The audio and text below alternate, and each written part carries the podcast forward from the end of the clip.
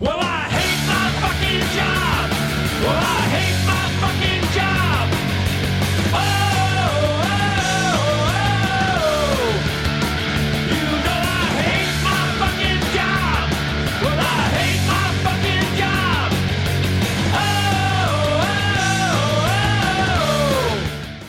all you ninnies, twits, dingbats, and social reprobates. This is Norm welcoming you to another electrifying, stimulating, and totally off the wall sensational episode of Killed by Desk, the only show that answers the question that no one's asking what us misfit musicians, weirdo artists, and oddball scenester mainstays do to make a living. Prepare to have your minds completely and totally blown by the details you never thought you'd want to know. The ups, the downs, the conference calls gone wrong, the coworker questions, the dress codes, and what they've learned and what they wish they hadn't, and if they're at all happy where they are and what they've become. From selling out to doubling down, let's talk punk rock business and what happens when the two get all mixed up.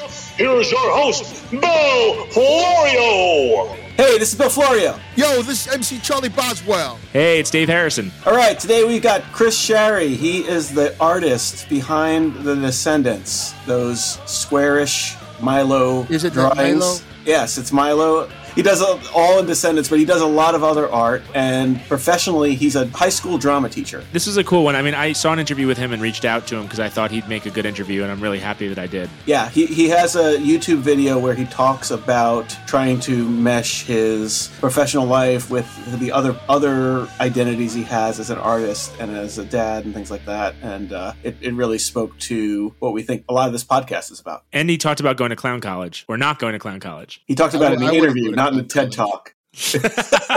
That's a separate TED Talk topic. You want to save that goal for later. So you two could decide between clown college or teachers college. Yeah. it also has like a very unique view on teaching as a whole too, which I didn't expect. It was a lot of fun. The guy's really a lot of fun. He's a lot of energy. I was surprised I seemed to agree with him on some of them. Yeah, There you go. yeah, the teaching stuff. I, I definitely didn't expect that, but that worked out really well. And I loved asking him questions about hunting down obscure old punk and hardcore bands and doing T-shirts for them. Yeah, no, it's supposed to be it's really cool. podcast. That's a business. hey, I I think I think there's something about making a living, but also keeping your sanity and keeping your creative juices flowing at the same time. So I think Chris does it really well. I think he sets a really good example. And let's roll the tape. All right, Chris. Uh, we usually start this out. If you could just tell us who you are and what you do for a living. Sure. Okay. So uh, my name's Chris Shary. Uh, for a living, I guess I'm uh, I'm a drama, a high school drama teacher in Stockton, California, at Lincoln High School. You know, in addition to that, I also am, uh, I guess, uh, I'm a, a punk rock artist. Cool. Yeah, we watched you did a TEDx talk about blending your work and your other activities and trying to figure out. You know, could you just explain what the theme of that talk was and what was the point you were trying to make? Basically, uh, a friend of mine just contacted me, and he was like a coordinator for his school district down in Southern California, and um, in out in Riverside. And uh, he just said, "Hey, uh, you know, I've, I've got the opportunity to get all kinds of different people doing these TED talks. Um, would you be interested?" And I was like, ah, "Yeah, I guess so." And you know, my wife was really excited about me doing it, and I said, "Well, you know, what do you want me to talk about? I mean, do you want me to talk about being an educator or being an artist, or you know, I, honestly, I had no idea what they wanted me for." So he was like, "Well, you know, just talk about you know whatever you want." And I was like, "I don't, I don't work really well like that. I mean, I kind of need a little bit more direction." So I kind of went back and forth and back and forth on it, and and I realized I was having a really hard time figuring out what to talk about because you know I do have these two very distinct lives. I've got my teaching life and then you know my art life, and so it just dawned on me that that was the perfect topic was to talk about the balance that I have to make between being you know like a, an artist as well as being a full time you know drama teacher, and um, you know the drama teacher is really the thing that pays the bills, and then the art stuff it's supplemental. So like if that helps out with bills, that's cool. But you know, so really the the talk was about how can you how can you balance and still have you know like things that you're very passionate about not be your primary source of income? And um, you know because there's just so many people i think that that just let go of things that they're passionate about because they're worried that it's not going to pay the bill. So uh, that, i think that was you know the main gist of the the talk. That's great because it's it, it just felt we felt like it felt it felt really fitting for this podcast that you talked you happened to talk about that. Even though you kind of went around about and wrote like the Garry Shandling handling show theme where Right. they asked you, right. they Yeah, gave you a problem and you made the problem into the presentation, which is awesome. Yeah, I mean that was exactly what it was. So uh, yeah, and then when you guys got a hold of me, I was like, "Well, this, this is kind of like the TED Talk I did." I was like, I, "I don't know if anybody really wants to talk to me. You can just watch the TED Talk and you know save yourself an hour." But there's, I feel like there's so much more to dig into. I mean, I, I, I feel like when you were talking about the passion that you get from art, you were almost downplaying the passion that you have for teaching. And especially when we got a chance to speak to Lori, to your wife, that she talked about how much teaching was a huge part of who you are. And it almost seemed like it got the short end of the stick in your TED talk, maybe to prove a point, but also, you know, it did seem like, you know, teaching does kind of trigger that passion response from you as well. Oh, for sure. I mean, you know, but what I've found is that, you know, in, in the teaching world, people that really, you know, pat themselves on the back for, for being a teacher or for a program that they work with and everything, anybody that I've ever run into that's really self-congratulatory, they're basically narcissist. and it's it's awful because you know unfortunately I, I have been around you know different educators that I'm like I I can't stand you. They somehow or another think that they're they're so high and mighty because of what they do. And um, it's just really off putting so I think I I purposely downplay that because it it's just something it's a quality that I see in other people that I find really distasteful. So yeah I guess I do downplay it Well, you've also gotten to be the cool. T- I mean, you not only because of your background, although we we've talked to previous guests, and, and I want to ask you this later about whether kids even give a crap about punk rock and that kind of stuff anyway.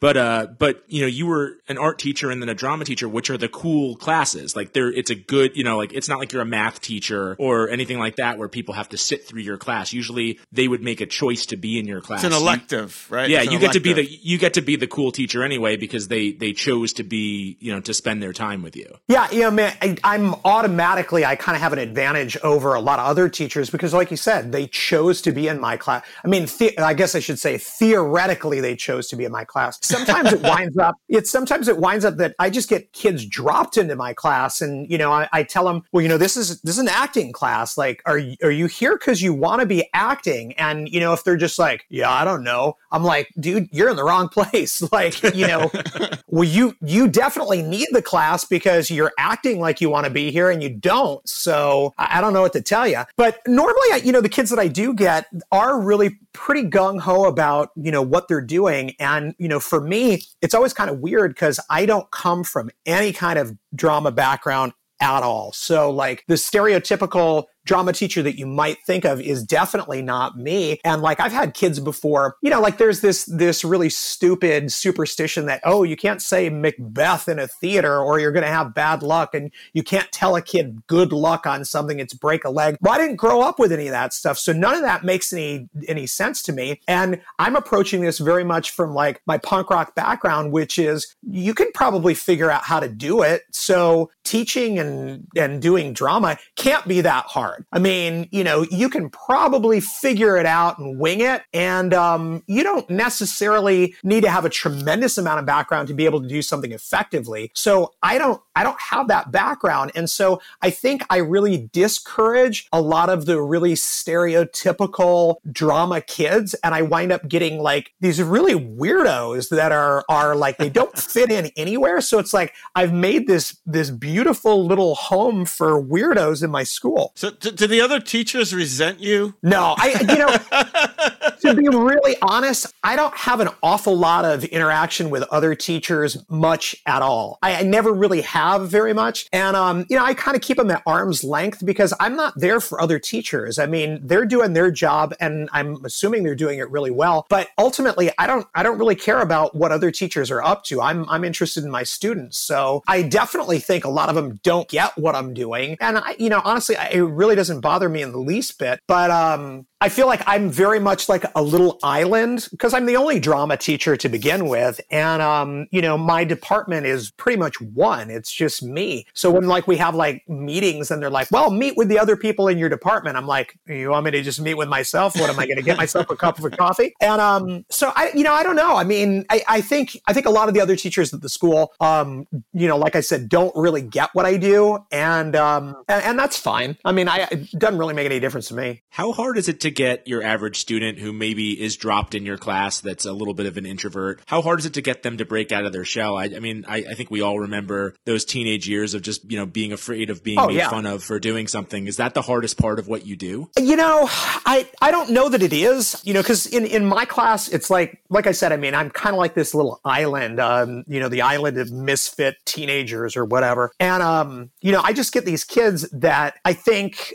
get a sense of community in in the class. And once there's there's like the understanding that you know you can be flawed and and people will still enjoy you, really gets through to a lot of kids. So the ones who are open to that are going to do really well. And so it's not necessarily getting them out of their shell. But if I do have kids that, you know, like their parents are like, hey, you're, you're really shy. You need to, you need to come out of your shell. Get in this class. Like your parents signed you up for their class. Like they're not sitting in here every day. You are. So a lot of times those kids just flat out drop out of my class because it's, it's not a good fit for them. Um, you know, and I, I do the best that I can to get through to kids. But if, if I've given them an assignment and they're working on like a monologue or something or a scene with someone else, if they're super unmotivated, they just won't do it. And, you know, I can't make them perform. So, you know, there are kids that I wind up losing, but they don't typically get in the class. But like I said, they sometimes they are dropped in there and it's like, okay, let's see what happens. And surprisingly, some of the kids that do get dropped in, if they're open to the fact that it's a supportive environment, a lot of them really thrive and find that they're really good at something that they didn't realize. But otherwise, it's almost like a judge forcing someone to go to AA. You know, it's Yeah. like it's like you know, Yeah, you're not gonna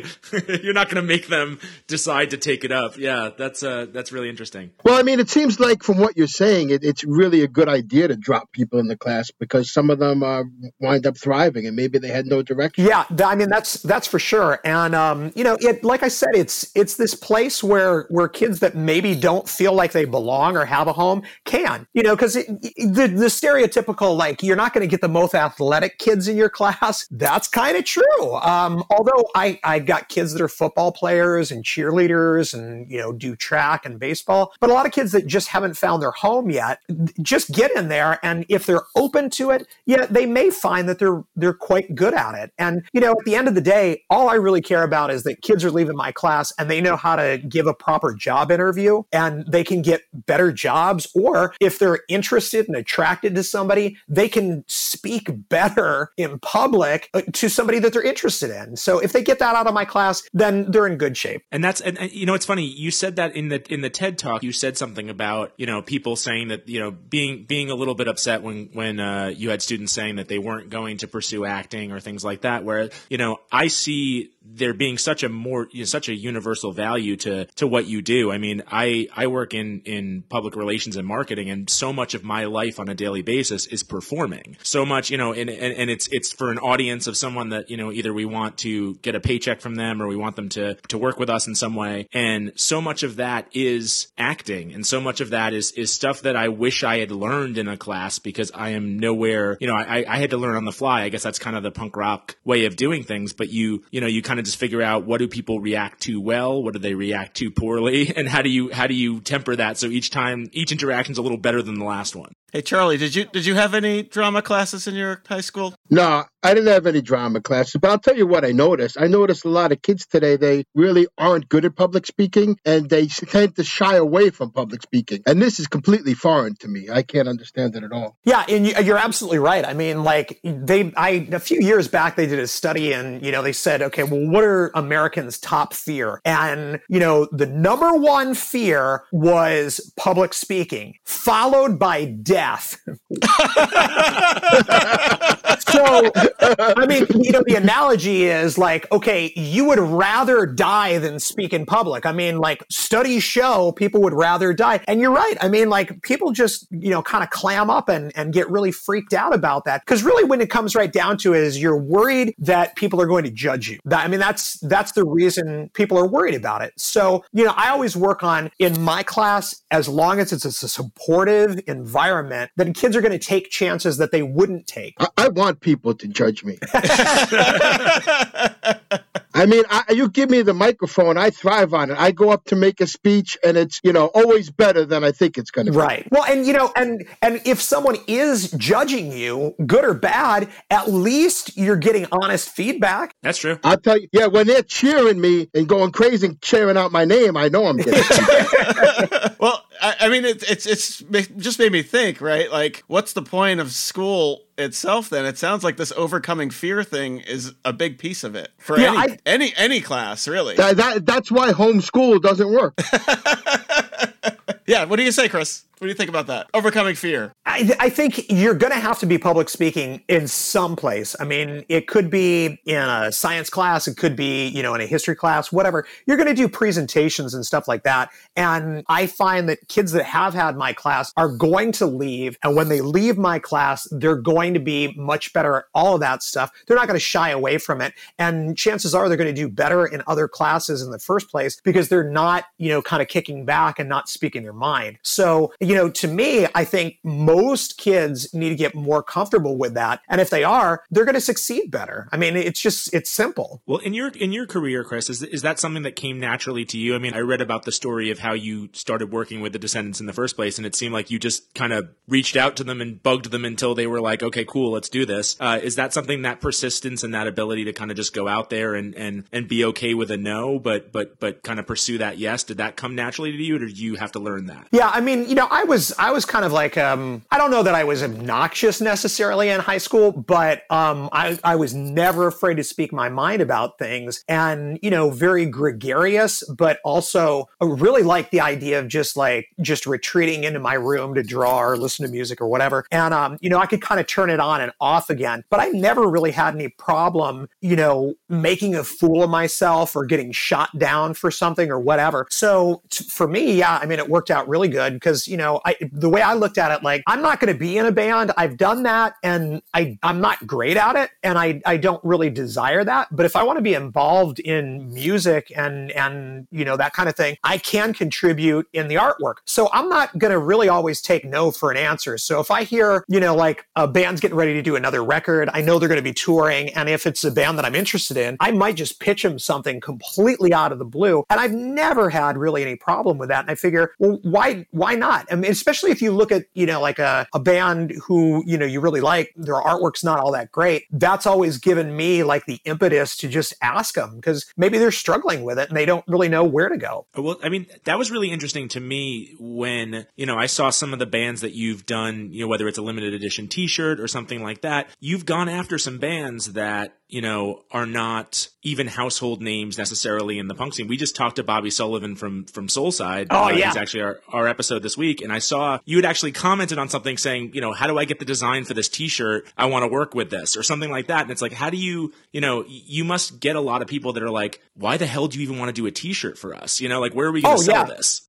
Well, I mean, you know, I'm first and foremost like I'm I'm just a, a fan of music, and I, I listen to a lot of it, and because of that, I've just always been all right. Well, if I'm really excited about a band, you know, I can approach them, and you know, with a band like Soulside, I had done some designs for them back in the late '80s, and um, I don't think I ever really even sent it to them. Bobby and I had been, you know, pen pals for a while. You know, I I was like, I really want to do something, and I did stuff for his band Seven League Boots that they did after Soulside, and um, the band kind of fizzled. Nothing ever wound up happening with that. So I was always like, okay, I really want to do something. So within the uh, past couple of years, I did something that we wound up doing through Bifocal Media um, that does the limited edition shirts. And I think you know Bobby was really open to the idea because you know we kind of had been talking about it for you know 30 years. And with Bifocal, the best part is is that like they just do like a pre-order but with a limit. So they you know they say we're only going to make 300 of these shirts. So great. If it does happen to be a smaller band, you know maybe you know you start off and you sell like 30 of the shirts and that might catch on and it might be like a really slow burn over the next several years. People can still go back and buy it. But I mean, I know for me, for example, I mean, I, I love representing bands that I like. So I'm going to actively pursue bands that I like and say, hey, you know, know, you don't have any merchandise that's available anywhere.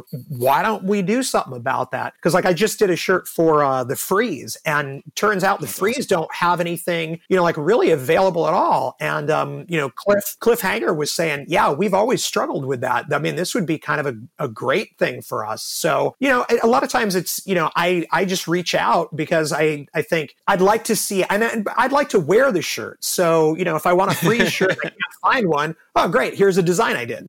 Hey, so getting back to you know, you, you said you've always naturally been this way. You grew up in a military household, right? Yeah, And yeah. you said you also said you were forced to eat unfrosted cereal. I don't know if that's related. Me too. Me too. Yeah, yeah, no. That was by choice, actually. That you know. Oh, okay.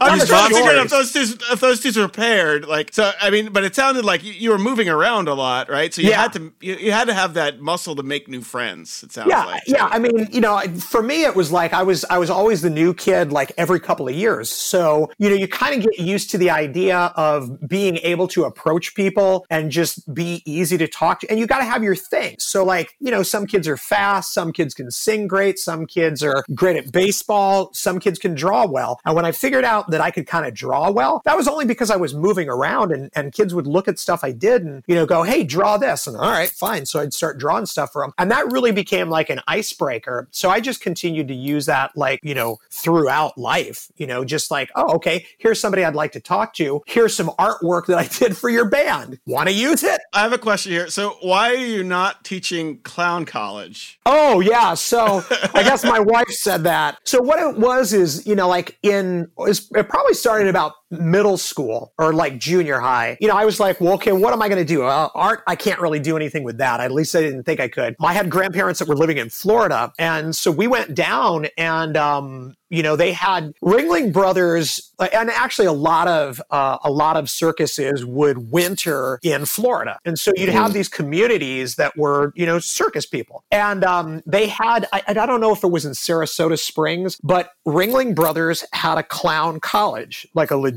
clown college. And we went and you know i checked it out and everything. And and i was really very seriously i mean because i was always i was always climbing up trees and you know kind of acrobatic without you know taking any gymnastics classes. I just thought okay you know i i don't mind making a fool of myself. I i suppose being a clown would probably be something up my alley. And um so i really seriously considered that. And right before i graduated i i, I realized i wanted to go into teaching but that was a strong contender because i was like you know it's a great job. You don't you, i mean you don't have to you know be serious all the time and you know you travel a lot and you're around really interesting people. So yeah i definitely was seriously considering that so when that all the backlash within the past like oh i don't know 20 years when all these kids are pretending that they're afraid of clowns it's like it's so irritating to me because it's like no you're not afraid of clowns. Like you've been conditioned to think that they're scary like come on I, I I was only scared. We had a guest on here who said they his family ran like a hippie clown college. Oh. So, so that kind of that kind that kind of scared me. and that's scary hippies are scary like there's no getting around Yes, that. yes, yes. oh my god So so maybe the hippies ruined clowning for everybody, and that's why the circus no longer runs. They've ruined so many things for so many people Yeah. Yes.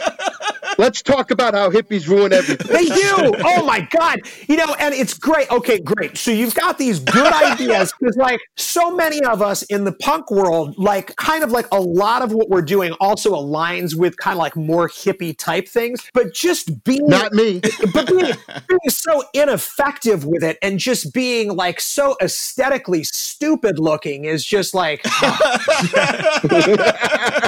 Well, that's like uh that's like uh the whole QAnon thing. I was having a conversation with my sister where I was like, you know, it's now you can't say you don't like the government because everyone just assumes that you know, or you think the government lies to us because everyone's just going to assume you're wearing a tinfoil Yeah. hat and you're crazy. And it's like Yep. the whole punk rock thing. Like, if you look at QAnon, there's not that much of a difference between Dead Kennedy's lyrics and QAnon, but we just know the line of demarcation there where Right. we're like, no, we're not those people. But at the same time, I think we do.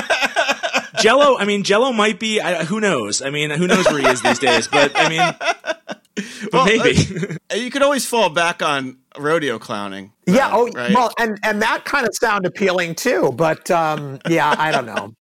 I, I don't. I Did don't we think I have was somebody right on here that was a rodeo clown? Do we have somebody on here that was a rodeo no, clown? I'm sure we could find one though. No, that might have been a bad movie I watched.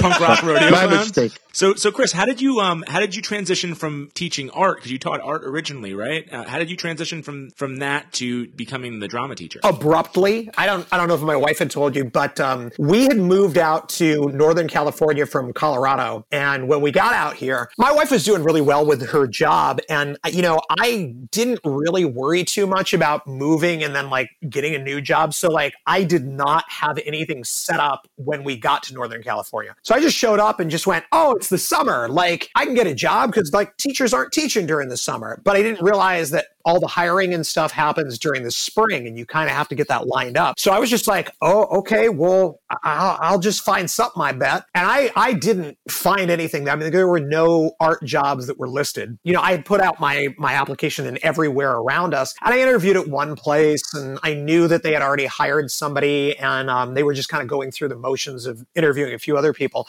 And so I was getting to the point where I was just going, okay, well, maybe I'm just going to be an artist, you know, for a while and not teach. And a week before school started, so it was like in That's always the way it works. yeah, it was like late August. I get a phone call, and um, you know, essentially, I'm interviewed like on on the phone call, just seeing if I was still available, you know, to teach. And I said, yeah, I am. And um, okay, well, you know, we have this need for you, or whatever. You know, I got hired a couple days later, and they said, well, we're starting training, and you, you'll start like next week. And I was like, oh, okay, cool. So I go on in, only to find that they couldn't find a Spanish teacher to teach the all these Spanish one classes. So they just said, well, we're going to go ahead and change all those kids to have art one, and you're going to teach them. And I said, That's not what they do in New York. yeah, They they they would have had you just teach the Spanish class. right.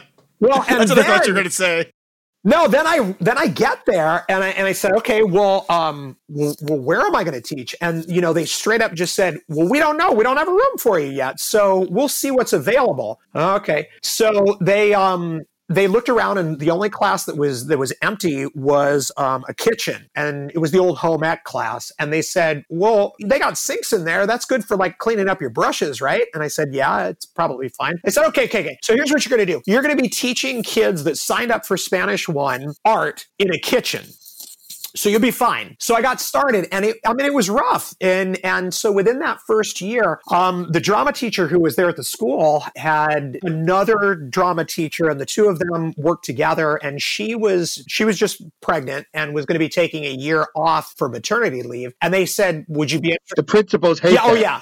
And they said, "Would you be interested in picking up, you know, some drama classes?" And I, I went, "Not really." And you know, my wife kind of talked me into it, and um, so I just, I kind of just did. And before I knew it, like there, there wound up being more and more kids that got interested in in the drama classes and started signing up. And uh, pretty soon, I was having fewer and fewer art classes and more drama classes. And the next thing you know, I'm I'm the head of the department now. So it was a really abrupt, strange thing. I never, never in a million years asked for it. It just happened. But did you ever did you ever have to teach any other class? Like did they make you teach like physics or something like that? Yeah, that's a good question. No, although they had they had kind of like um, you know said, look, it you, you might have to be picking up some other things because we we might be losing some of the classes. And I was like, okay, well, I don't want that to happen. So I I talked to all of my drama classes and I said, all right, so I need you guys to help me recruit. And I was like, we need to get more kids taking the drama classes and signing up for it. So, you know, after going through and doing that, they said, okay, you need to get 24 more kids to have a small class. And I think I wound up with like a hundred and some odd, like more kids. That's fine. Let them keep going. That that that sounds very punk rock to me. I feel like any Yeah. other Oh, teacher would be like, "Oh, Bill, I better I better bone up on the math curriculum or something." Right? We had to get like a bunch of people together and sign a freaking petition so we can get an antenna theory class. Wow. There you go. Yeah, I mean, but if you have to do it, you just do it. That's right. I'm going to stop the conversation for one second and tell you if you enjoyed this conversation, there's tons more where this came from. For only $5 a month, you can get full episodes with each of our guests for a total of five episodes per month. Want to help out with some gas money to get us to the next show? We have merch and more at killedbydesk.com. Now let's get back to the show. So wait, run us through your curriculum because we, we asked Lori and, and it sounded pretty intense as uh, far as what, sorry, all the, what, what all the all the things that you do during a school year in a normal school year. Oh yeah, during a normal kids. school year, I'm I'm super busy. Like we get started, and you know all of my classes just do introductory sort of things. Um, but then we gear up for um, our first play, and a lot of times I'll do it like right when school starts. So I mean, I may have auditions for the play the first week of school. So like I'm I'm hitting the ground running, and then when that's finished, we then go into a haunted house that we do, and so we've got we've taken over this big space in in an art building where you know we have this walk through haunted house kids direct and and create. There's eight different rooms and they get all these different actors and you know they have to build the rooms and do the lighting and the makeup and the sound and you know whatever effects they're doing. Um and so we do that and you know it's it, it's difficult to get a uh, an idea about this but we run it for three nights and usually we have around a thousand people that go through. So it's i mean it's a really it's a big big endeavor. And then when we're finished with that um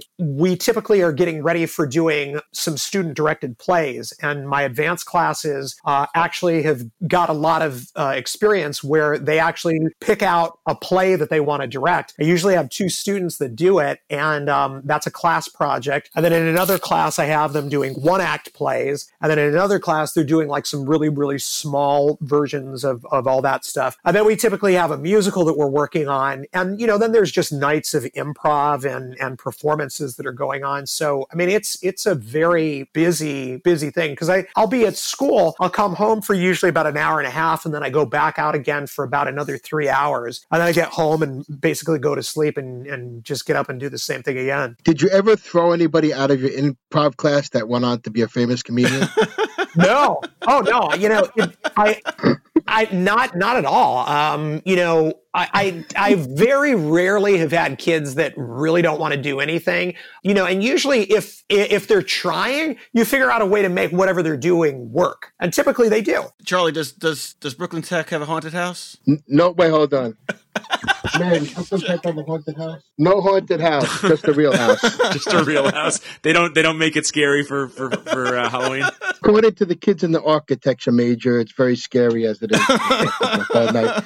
They have to do projects all night, every night. So How do you grade drama? How does how does that work? Is it, is it does it work like phys ed or is it more intense than that? So a normal year, what I would do is there's participation points that you get because you you get there, you show up, and you know the assumption is that you're working on what you need to. If you're not, you know you can lose points. So if we're doing like improv one day, you know if there's anything that's a problem, somebody might lose points for that day. But other, otherwise, I just say you're getting points, you're showing up, you're here. I'm assuming you're you're an active participant. Then we always do um, scenes and monologues that are like bigger pieces. So they're they're working on memorizing things and getting you know pieces together that they then perform in front of the class. So everybody in the class has done that, and for that I have a, a really clear rubric that um, you know explains what is the criteria I'm looking for, and on a scale of one through five, how well did you satisfy that? Five would be you know like exceptional, four is above average, three is average, two is below average, one is like non-existent. So um, and I go over that stuff with them right from the start so they know what the expectations are for anything. So it's looking at your volume, your articulation, your character, your um, movement, your memorization, all that stuff I factor in. And they can, and I can show it to them afterwards and go, okay, you lost points here because you got a little quiet. It was difficult to understand what you were saying here. Your intentions didn't seem very clear. You should have been really irritated. You seemed mildly perturbed, you know, and I can really clearly go through it with them. And on top of that, every quarter, so, you know, we have the four quarters. Every quarter, they would typically go and see a play and then write a review of that play. So those are kind of like the big grades that they would get for any typical quarter if we were back in person. D- does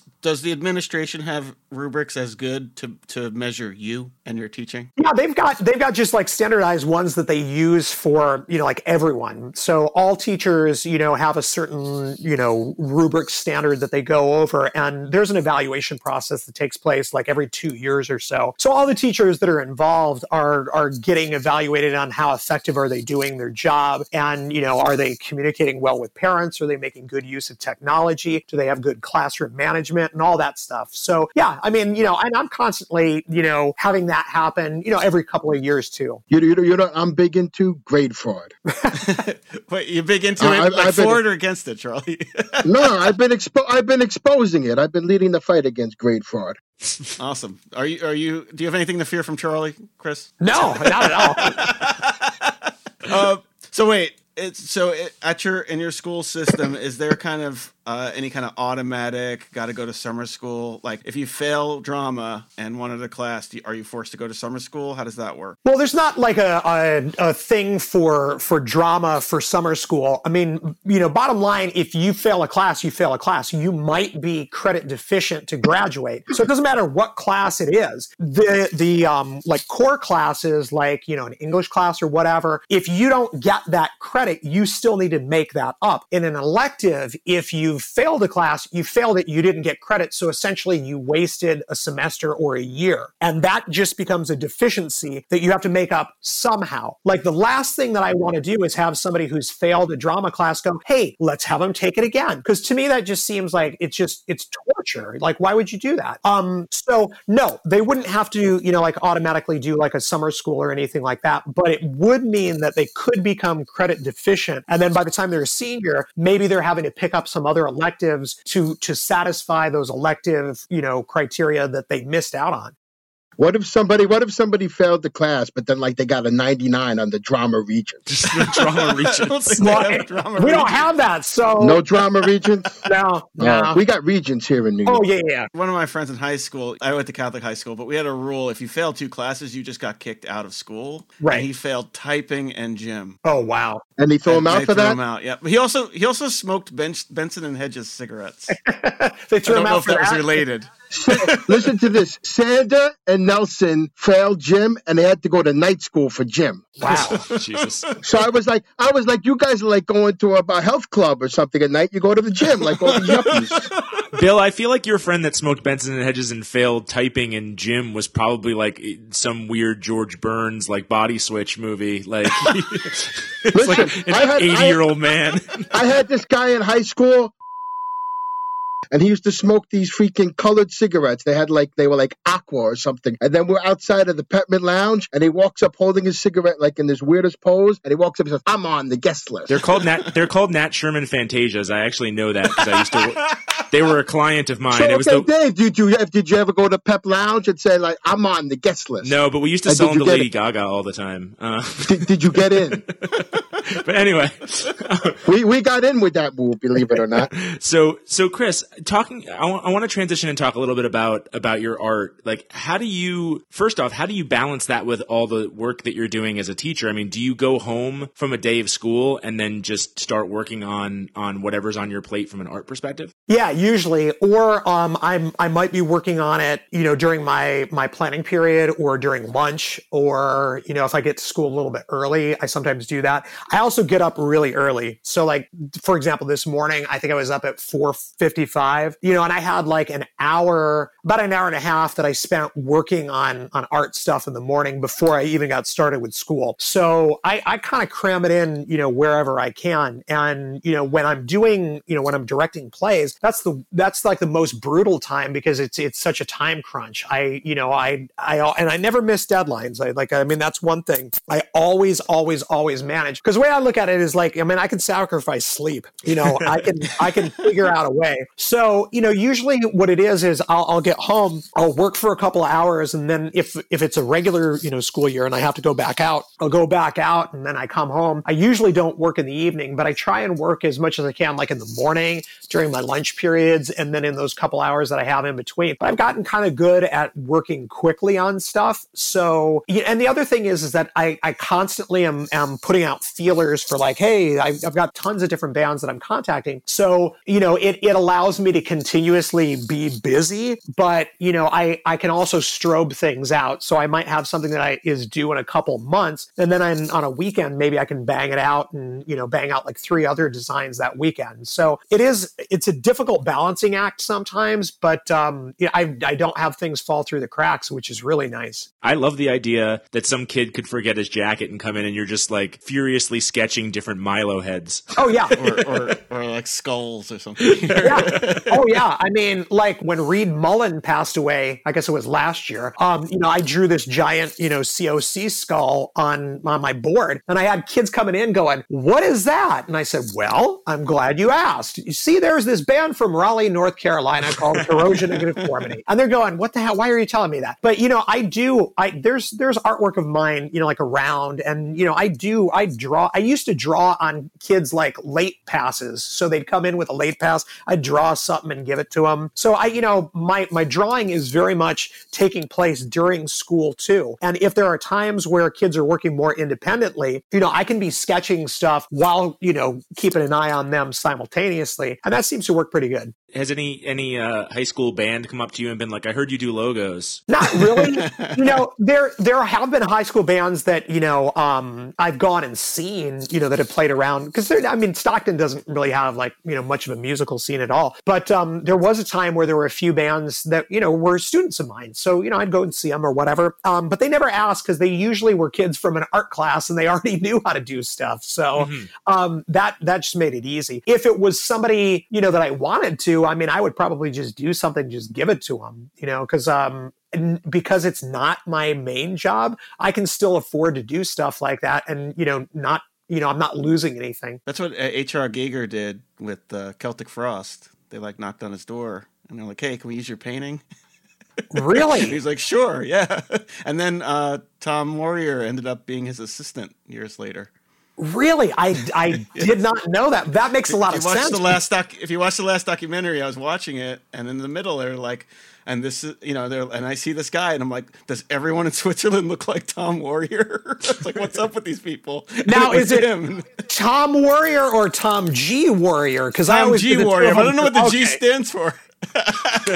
Tom G Warrior. That's what it stands for. It's like it's like Yngwie J Malmsteen. You got to have the J in there because, like, oh, you meant that Yngwie Malmsteen. Oh, okay. Well, you know, you know, I- I'm more familiar. I just call him uh-huh. Tommy. Yeah, there you go. At Yngwie, I was Big Mosh.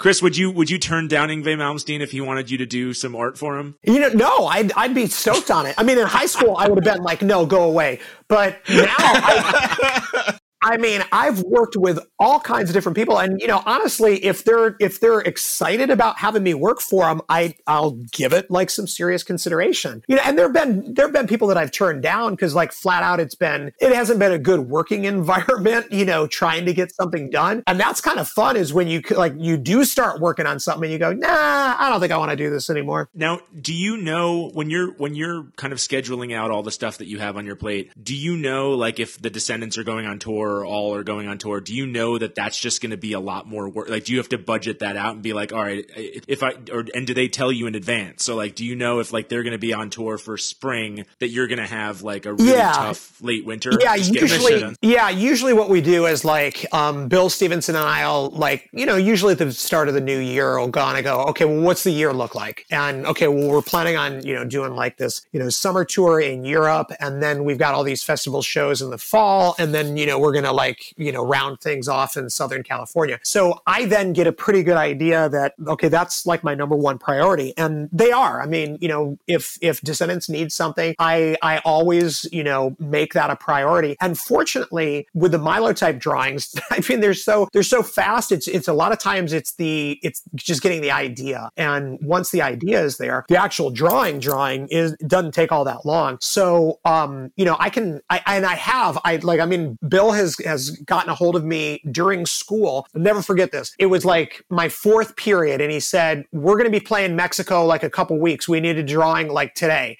I said, okay, no problem. Literally five minutes later, I sent him something and he was like, it's perfect. Yeah, let's do that.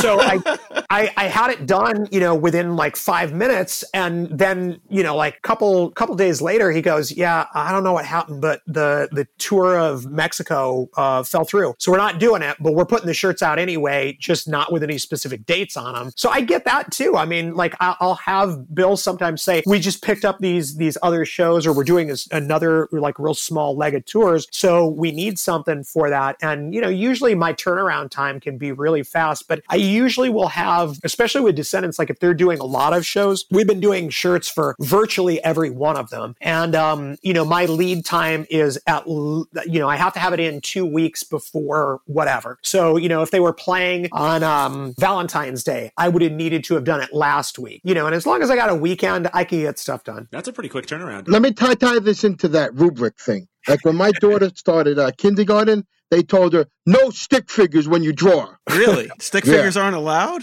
So what, No. what was the reason? What do they draw then? Yeah.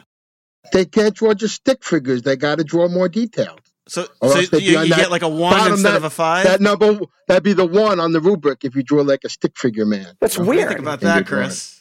it depends. I mean, you know, it's it's difficult to get really an idea about like what anybody's doing without a sense of like what is your syllabus, what is your plan, like what have you gone over, what have you you know been discussing in a classroom. It's really difficult to hear something like that and know really how to respond to that because I don't I don't know what their room's like normally. What, what do you think that you would fail kindergarten?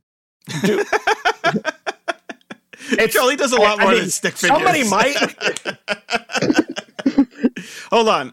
So Bill Stevenson, right? Uh, I have this theory that him and Jon Taffer from Bar Rescue are the same person. Have you ever seen them in the same place at the same time? I don't know what that is, so I'm not even sure. So you So cannot maybe, confirm nor deny. I cannot. I'm not qualified to have an opinion.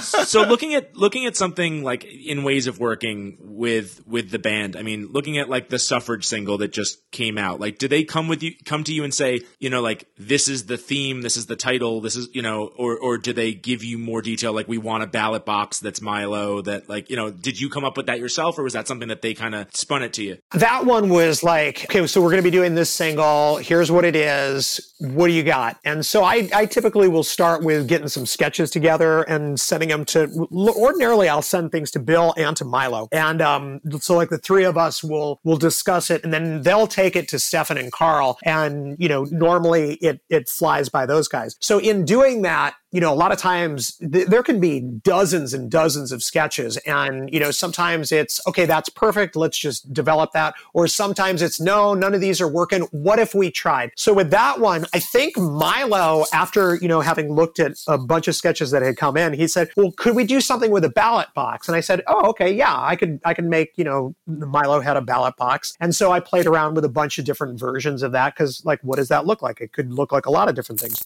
So I did that. And then, you know, there's initially this big batch of sketches. Then it becomes more, you know, definite because Bill might say something. I might have a good idea. Milo might say something. And with that one, I'm, I'm fairly certain Milo had said, okay, can we try the ballot box? So then yeah, I, you know, I whipped that together and, you know, it wasn't too, wasn't too difficult or anything. is it and is it a grass is greener kind of thing like like are you ever like i'm sick of drawing milo can can all tour so i can draw all right no, I mean, it, it would be great if it were that easy, but you know, we've done, it, we we did things in the past where you know Bill was, I, I guess there was a, a point with with all where Bill was was really kind of like weary of just using you know like Allroy or Milo characters or whatever, and he wanted to really like expand and try some other things, and so we did that, and it didn't go all that well, and like I think by the time you know everything sucks came around, you know he realized okay, having like a character that people can relate to and like immediately see and identify with is very powerful, and that really you know helps create interest in a band and and make them easy easy to identify, and so you know we Well, did it's a brand, isn't it? Is it a brand? yeah.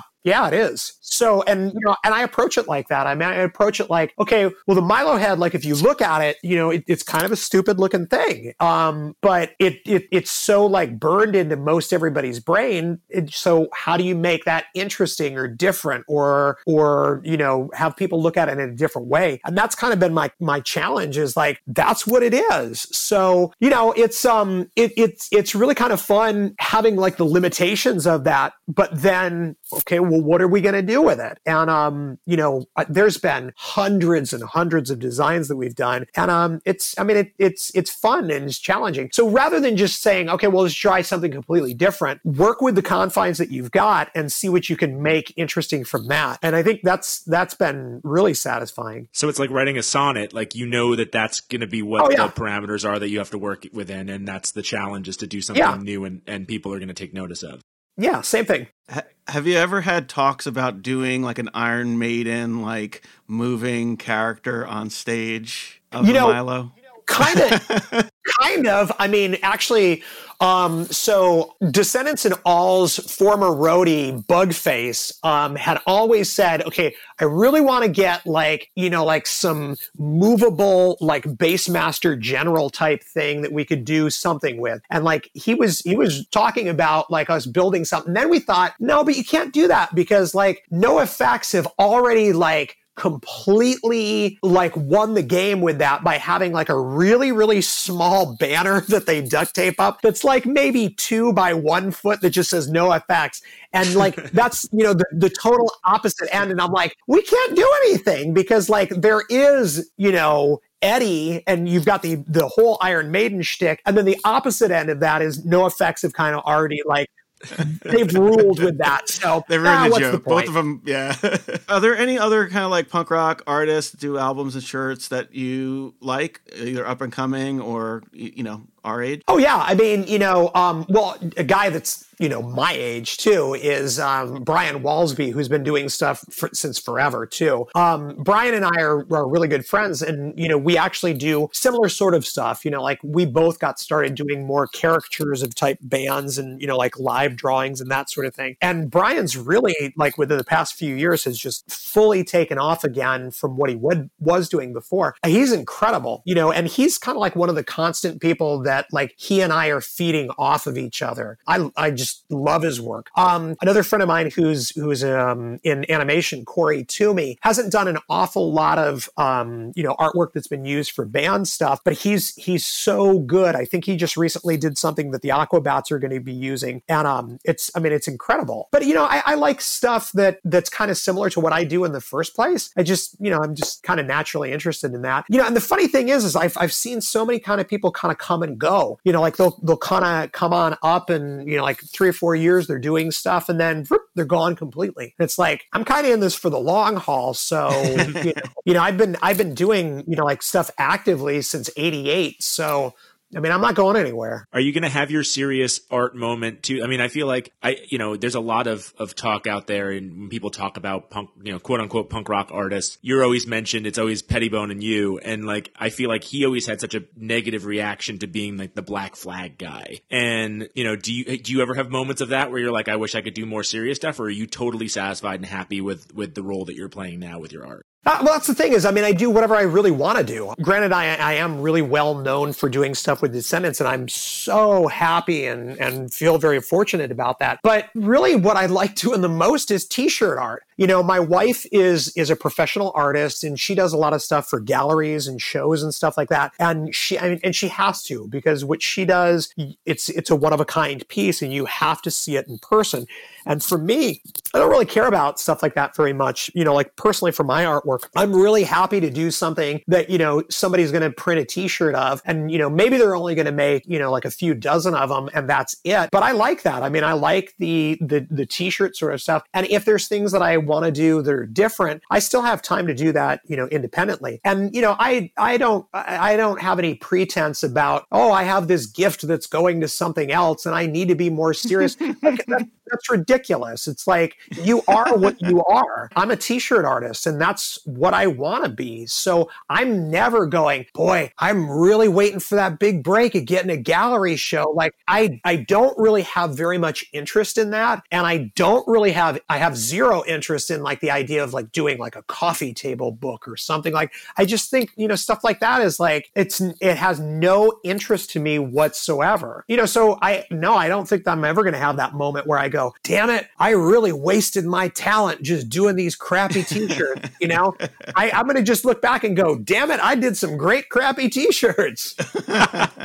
And I'm sure there's people that collect them too. I mean, it seems like it's it's almost it's your version of like a, a seven inch, you know, a limited edition seven inch. Where you're like, do you have people that are fans of you that collect them and they're like, I've never heard this band before, but maybe I'll check them out now that I bought the T-shirt. Yeah, and you know that's the really weird thing is like now I've I've realized that you know if if there are people like that and there are some that will you know pick something up just based on the fact that I did it and if I'm doing it you know maybe that has some clout to it. Um, you know I, I'm I'm very aware of you know some bands that are like hey maybe we could get in on some of that action. So I have had you know bands that have contacted me I'm not a big record collector, but has there ever been a Descendents bootleg where someone like forged original art that you supposedly did? You know, no, I mean, there's there's been a lot, a lot, a lot of problems with you know just bootleg stuff in general. And um, Kings Road is the the merch company that is um, handles all the Descendent stuff, and they're they're basically part of Epitaph Records. So um, they're constantly having to go after you know bootleggers that that will take like it's the exact same drawing you know that I used for something that we don't make anymore, and you know they're just printing up you know like however many they want to do and um, it's I, I mean it it's it can be a real problem as far as like bootleg records or stuff. Not so much, but you know more than anything, you know like with with especially with Descendents bootleg stuff. Um, you know the whole thing with that is they didn't plan on releasing that in the first place. I mean that was that was work. That was like a sketch of like this is what we're going to maybe be doing, and like there was there was never any you know idea that public should hear that. I mean that was maybe something that the band was passing around to each other to get, you know, like an idea about, okay, how do we play this song or to, you know, send to a label, you know, so that that's upsetting when something that you were working on is out there. And I can speak to,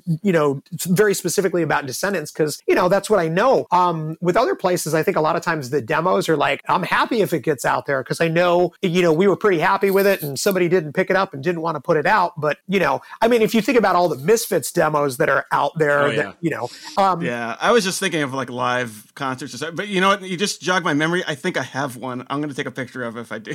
yeah, you probably do. I mean, I'm pretty sure I have one. They definitely exist, and I, you know, I've I've often wondered about this. There was a drawing that I did, and it's the it's a really really small thing. It was, you know, all had put out a live record. It was called Live Plus One, and the the kind of the hook on it was it, it's a live all record, but there's also a bonus Descendents live thing. And so we did the cover was exactly the same, except instead of saying all, it said Descendents, and you know Milo was replacing Chad on it, and we did you know, at first we thought, all right, we'll go ahead and we'll we'll make it like almost so it's like a, a double cover, so you could flip it either way. And then we were like, nah, because then it's going to get you know like too much attention for being a Descendents thing, and all's going to be in the background. So we specifically printed, you know, like the Descendents part really super tiny. And at some point, getting back to like you know passing around work, I had a black and white drawing of that that was sent to somebody. It was the label or something. I don't know where it was, but it was something that I specifically had sent to someone. And it's been it's wound up being used for bootlegs all kinds of stuff. And i'm going who got that? You know i i made a copy to send to somebody for work. And that drawing wound up being used for all kinds of different stuff. So it's very possible that there's a demo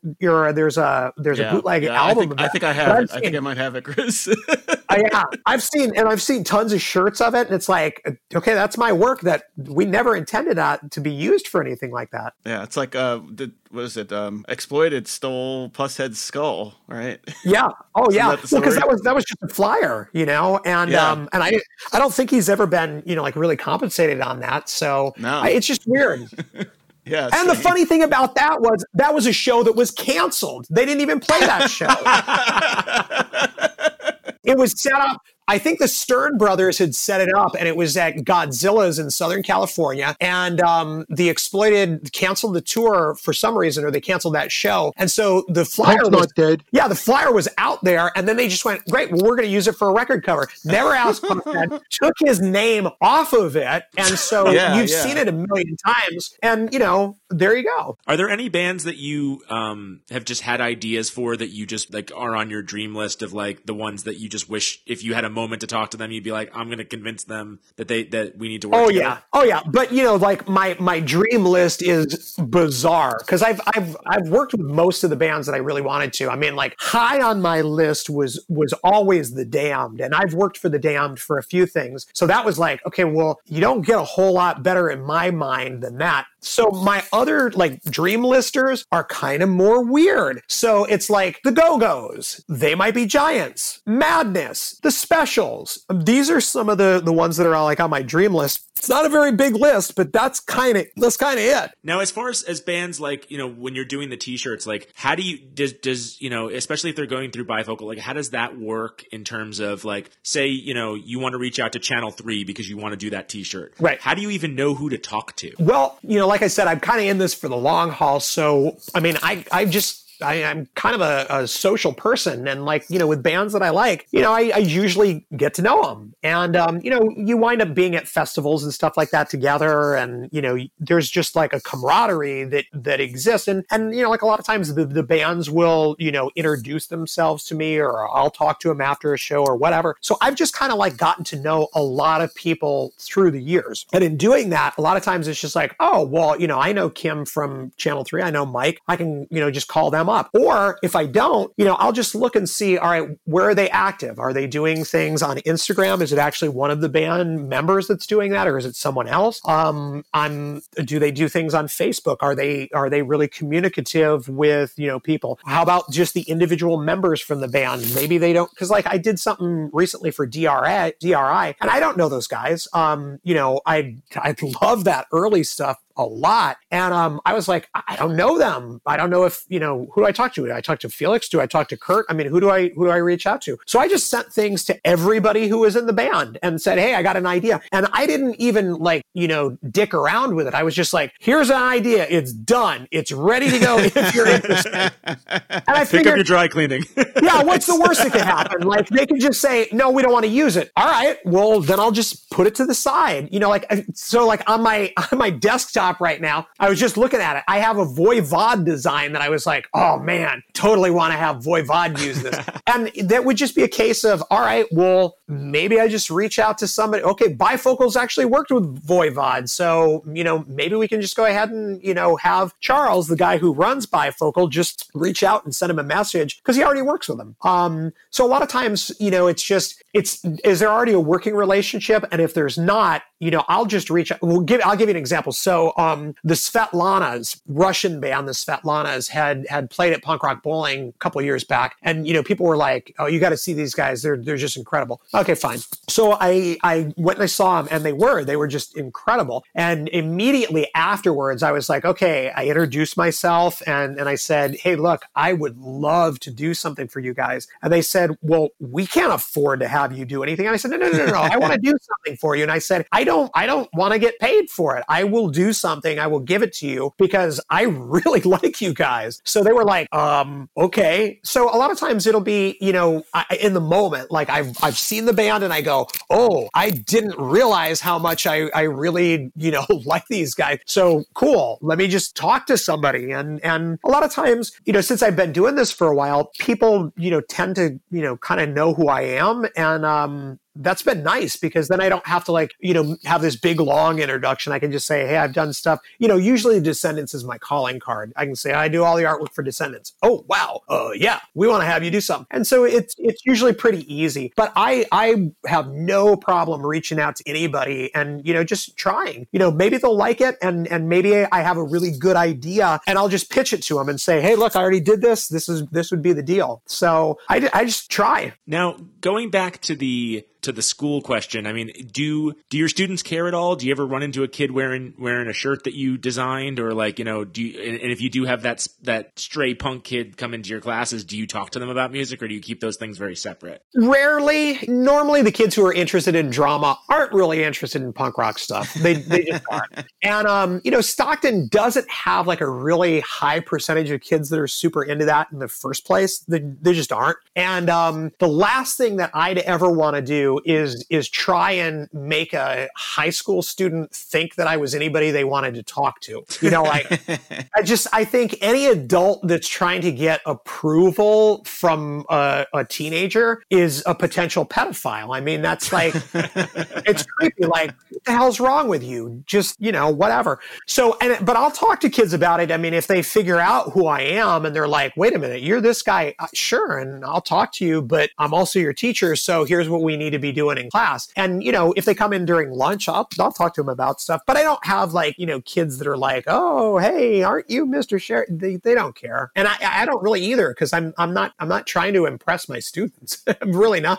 What What do you do with your summers off? a lot of artwork. I travel around a lot. I, I go to a lot of a lot of mainly music festivals that are going on because that's that's a lot of times where I get introduced to like people that maybe I'd like to work with. And um, you know, I I do a lot of stuff around the house. Um, we've been going through during the pandemic and have really been you know like redecorating and you know getting a lot of things done to our house. So you know, and and also just enjoy my time off. You know, just wake up, watch documentaries, and you know. Did, did, did you ever teach summer camp? Um, well, I did. I did summer uh, summer camp before I started teaching. Um, So, and that, and I really I did that because I wanted to figure out do I want to be around kids? You know. Um, so during college, I had five five years where I was a, a summer camp counselor. You know, and like the idea to get paid to go swimming and roller skating and play kickball, like yeah, sign me up. That sounds perfect.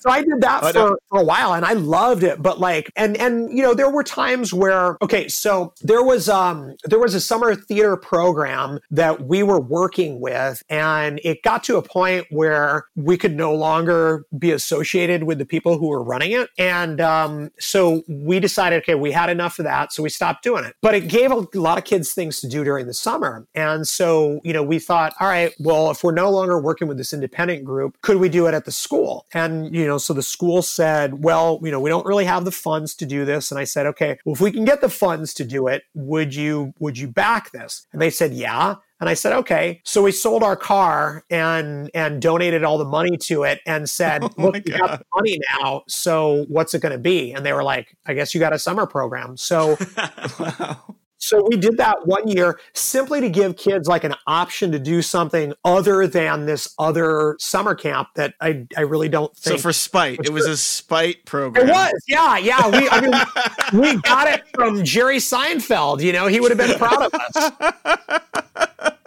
Wow, that, that's pretty freaking punk rock. You sold your car just to screw over these people.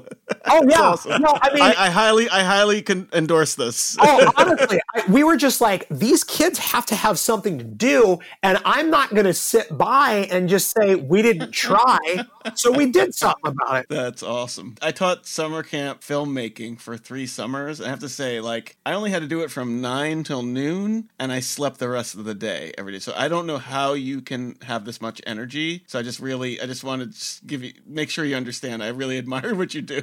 Oh, thanks. Yeah, I It's mean, really hard. It's really hard to keep kids' attention. It can be, and like I, I got to be honest, like you know, doing distance learning stuff. It, I mean, that's that's more true now than it probably ever has been because what I'm seeing is a lot of kids' mental states slowly deteriorating over the the months and months that things have been dragging on, and um, so I kind of have to act as like a cheerleader for them to get them, you know, motivated and interested in anything because a lot of them aren't, you know, and um, it's it's difficult to have, especially with my my kids that are in my advanced classes. I may have had them all four years of high school, and to go from like a kid that loves school and is very social and is is excited about being involved to like they don't have their lights on and they're laying down covered in a blanket every day, like that's that's a problem. They're depressed, and um, that's something that I'm really having to deal with a lot now. So you know, it's it's been really exhausting for me because I have to kind of like be extra on to get them at all enthusiastic about doing anything. Well, to that point, uh, Lori had mentioned that you did a, a video series that was the, you know, like the 2020 was the year that I finally learned and things like that. Is that how you, is that how you've kept them more engaged is kind of just drawing from real life experiences, even if they're, they're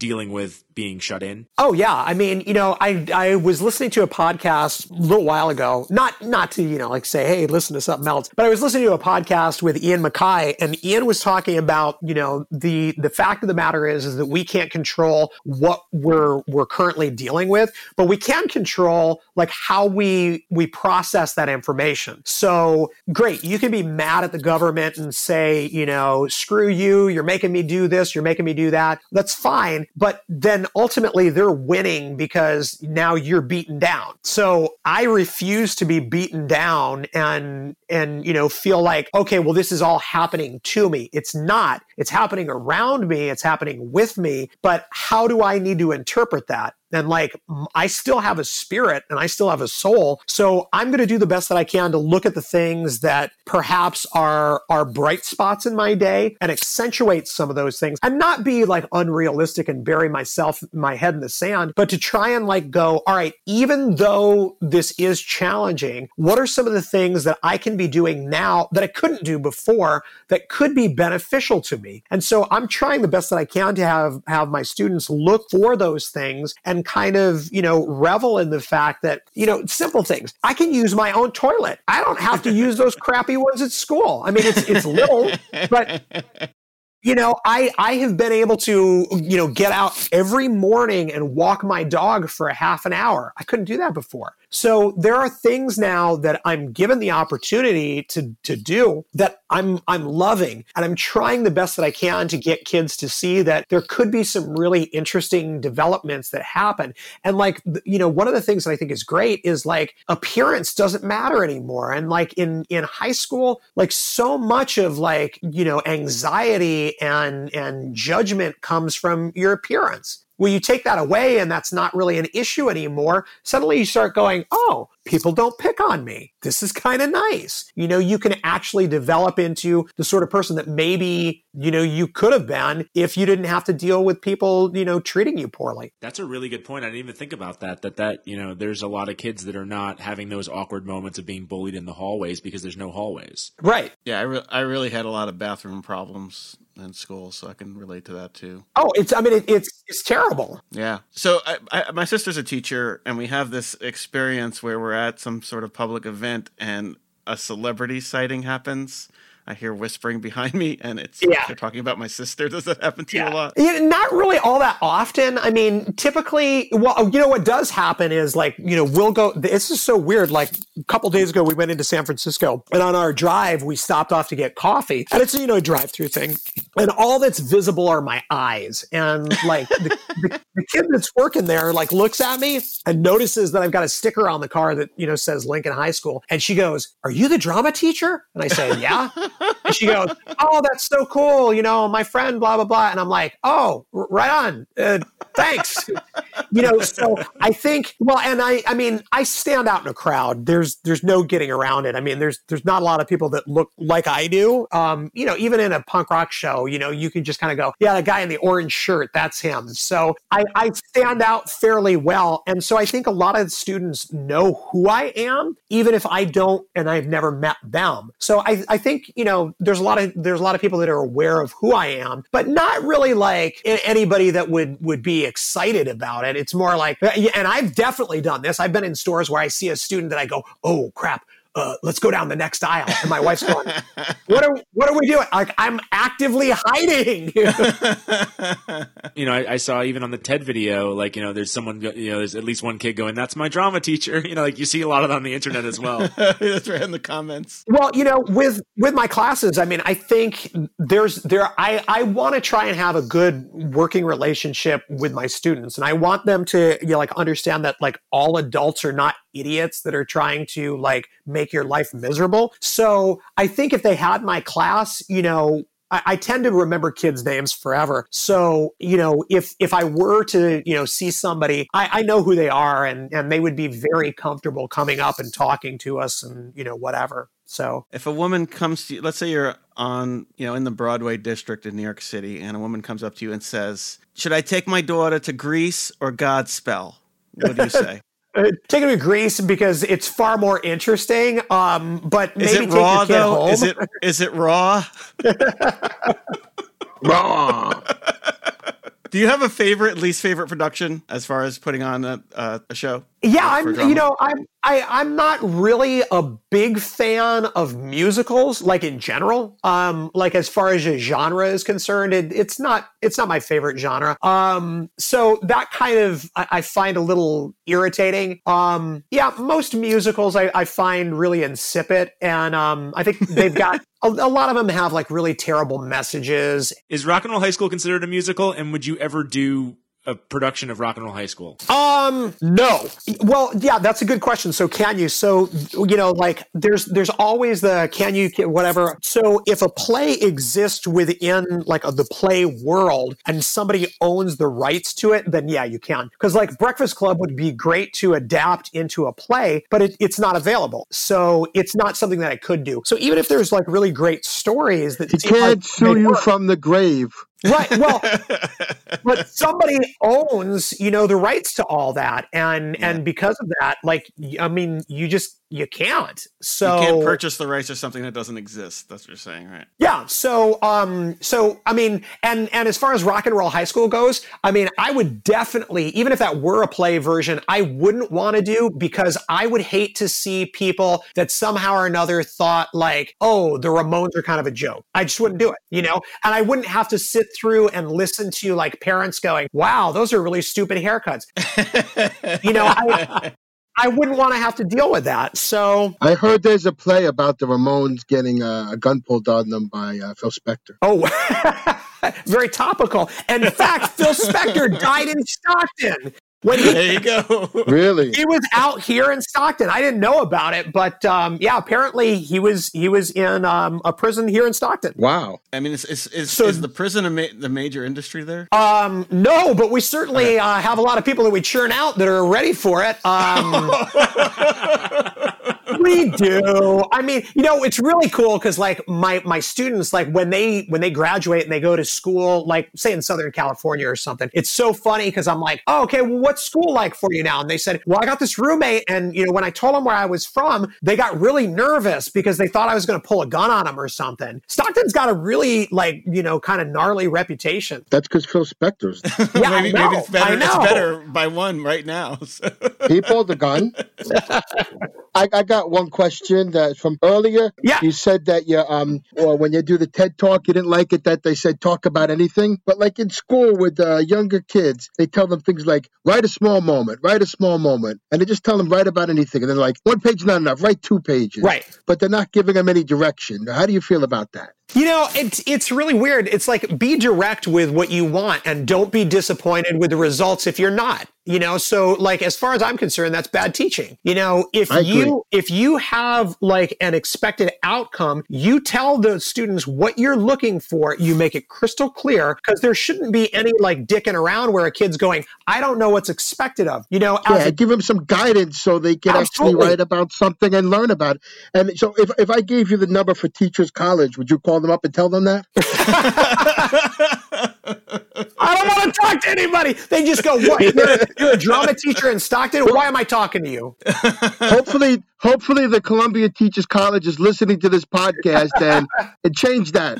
Yeah, I, I I agree though. I mean, I think you know, be really direct, be clear with what your your instructions are, and if you are, you know, have high expectations and hold kids to those. And I think it's always a really good idea to like push students, but you know, not when they don't even understand what you wanted in the first place. I mean, that's that's bad teaching. Yeah, but I mean, I think it's good to have like a, a content content rich curriculum, so kids are really learning something of value. You know, something based. This is not letting them go and be creative for the sake of being creative without anything behind it. Right. And like for example, when my daughter was in third grade, you had the stuff with uh, Columbia Teachers College pushing this. Write a small moment, write about a small moment about anything.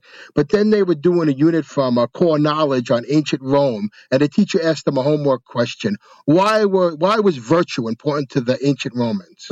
so you know, that was a s- you know that was something something that they could really learn from what they were doing and express themselves, as opposed to writing about something about how they walked down the street and found a penny that day Right. or something. Why is virtue important to your drama students?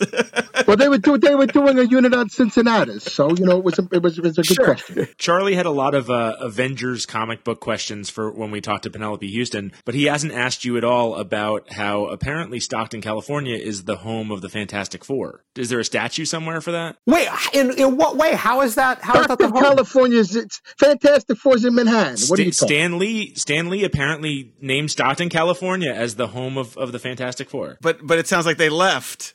Yeah, it was no- since when? They 'Cause left they- to go to New York like everybody else was doing. yeah, I mean, you know the uh, you know the Baxter buildings in New York. Like, there's no getting around that. yeah, no. I mean, people go to New And people Stan end up in New York from all Rockaways, so we got that. Oh yeah, I mean I- I- Stan I Lee see. is There's all about New York. about. That's weird. Yeah, I've never heard anything like that. Ramones and Stan Lee, both from Queens, for the record. yeah, I mean, what more do you want? I mean, like, you know, easily the two most influential things to me as a kid punk rock and comic books, and in specific, Marvel comic books. So, you know, the, the fact that like both of those things are New York centric, I mean, come on, you, you can't really top that. the company I work for now, our first office building was 635 Madison, which was which was the original office for Marvel. Oh, After- wow. Yeah, I remember and, that. And we used to get like I guess whenever kids would look at old comics, they would send us fan letters. Sure. And they would be addressed to Spider-Man or whatever. So we started answering them because we were like, we can't just leave these kids' letters like un, unanswered. So we would get it wasn't that often because I think they it stopped being their offices in like 1972 or something like that. So, no, no, no. It was their offices in the 80s because when I was in high school, we used to go. Oh, really? We looked at the address in the comic books, and we go to the to the the building to Marvel headquarters. And back then, you could just walk into office buildings, and we take the elevator up to the floor, and we like steal the garbage. wow. I think the national the National Lampoon and um, Spy magazine were both in my building as well. Wow. Yeah. What about So- Mad we didn't want any National Lampoon or Spy magazine. Where was Mad Magazine? Was that in your building? no, I, was were they based in New York? I think Yeah, they yeah, were. definitely. Yeah, of course they were based in New York. it was pretty New York. I have to say. Have you ever met Chris Pierce? He uh, he played in Doc Hopper. Yes, he has I a re- crucified Alroy on his leg, I believe, tattoo. I, I'm sure that I have. I mean, I remember Doc Hopper came through came through Denver when I was living there, played the Mercury Cafe, and um, oh man, they were so great. So I'm sure that we did meet because I, I remember one of the guys from the band sitting around having coffee with him beforehand, and it must have been him because I'm I'm sure we would have been talking about you know like all and that sort of thing. Um, well, he's definitely had he's definitely had this tattoo forever. So I just wonder if he showed it to you or I if he was thi- embarrassed you to know, show I want it to to you. say I want to say yes. I'm not positive, but I want to say yes. okay. Well, he- he'll be super happy that you like Doc Hopper, I'm sure. I love Doc Hopper. And didn't they start playing again a couple years back? yep. That's so rad. So my question to close it out is the traditional guidance counselor question. Between teaching and art, Chris, if you were a millionaire, would you still teach or would you just focus on art? So you mean if I were independently wealthy? If you were independently wealthy and you didn't and you didn't have to worry about making you know making ends meet with teaching and you could just technically focus on art if you wanted to, would you still teach? You know, I probably would um would do just the artwork because you know I I love what I do you know in the classroom, but my wife and I have always talked about it, and um you know especially when I'm doing you know like plays and I'm I'm there a lot, um I wind up becoming like a better mentor to other people's kids than my own, and to me that's a problem. You know, it's like you know Mr. Holland's Opus. I mean, like a lot of a lot of people, teachers in particular, are like, oh, that was such a great movie, and I don't think that it was because if you if you remember it, he completely ignored his he son. left his daughter and Yeah. And, you know, and he also runs off, you know, almost runs off and has an affair with a student. And I'm just thinking, no, you know, maybe he did all these great things, but there were a lot of things that as a teacher, he put that above his family. And I, I He almost got on that bus. yeah, and I think that's wrong. I mean, you know, as far as I'm concerned, my family is always going to be the most important thing to me. So if I don't have to split my time between them and anything else, I, I won't, you know, and if I were independently wealthy, I wouldn't need to. And, um, you know, it wouldn't matter whether it was teaching or, you know, I, I rode a Zamboni for work or whatever. I would give that up in a heartbeat just to spend all the time that I could with my family. So yeah, if I was independently wealthy, I would definitely What if you had to? What if they offered you to ride the Zamboni in the Stanley Cup final? That'd be fine. You know, I, you know, I'm not, I'm not like, you know, I, I'm not a big hockey guy at all, but like, that'd be cool, right? I feel like you'd be. I but like I'm you'd with be you on that. Mr. Holland. I felt the same way when I saw that movie. Yeah, I mean, it's you know, to me, it's like it. It's such a weird thing because so many people like applauded it and just said, "Oh, it was really great," and Yeah, and yeah. that's fine. I can understand like that temptation and then not doing it. But at the end of the day, you know, he was kind of a scuzzbag. But but yeah, but you know, there's this propaganda out there too in general that like because they're teachers, they're great people, Right. and that's not always the It's case. It's not. No, it's absolutely not. You know, and and But we do know that all principals are bad people. That we can. I can neither confirm nor deny that. like I said, we can edit anything you want out here. there you go. There you go. I feel like you could also do. I feel like you could also do kind of like an Alan Lomax, like what he did with the blues, but you could just go from town to town and be like, you know, who's your local hardcore band or who's your who's your local punk rock band from the oh Dow Jones and the Industrials are from here. Let- Point me to them. I have to draw them. Right. or I have, to, right. I have to drive my Zamboni into the show.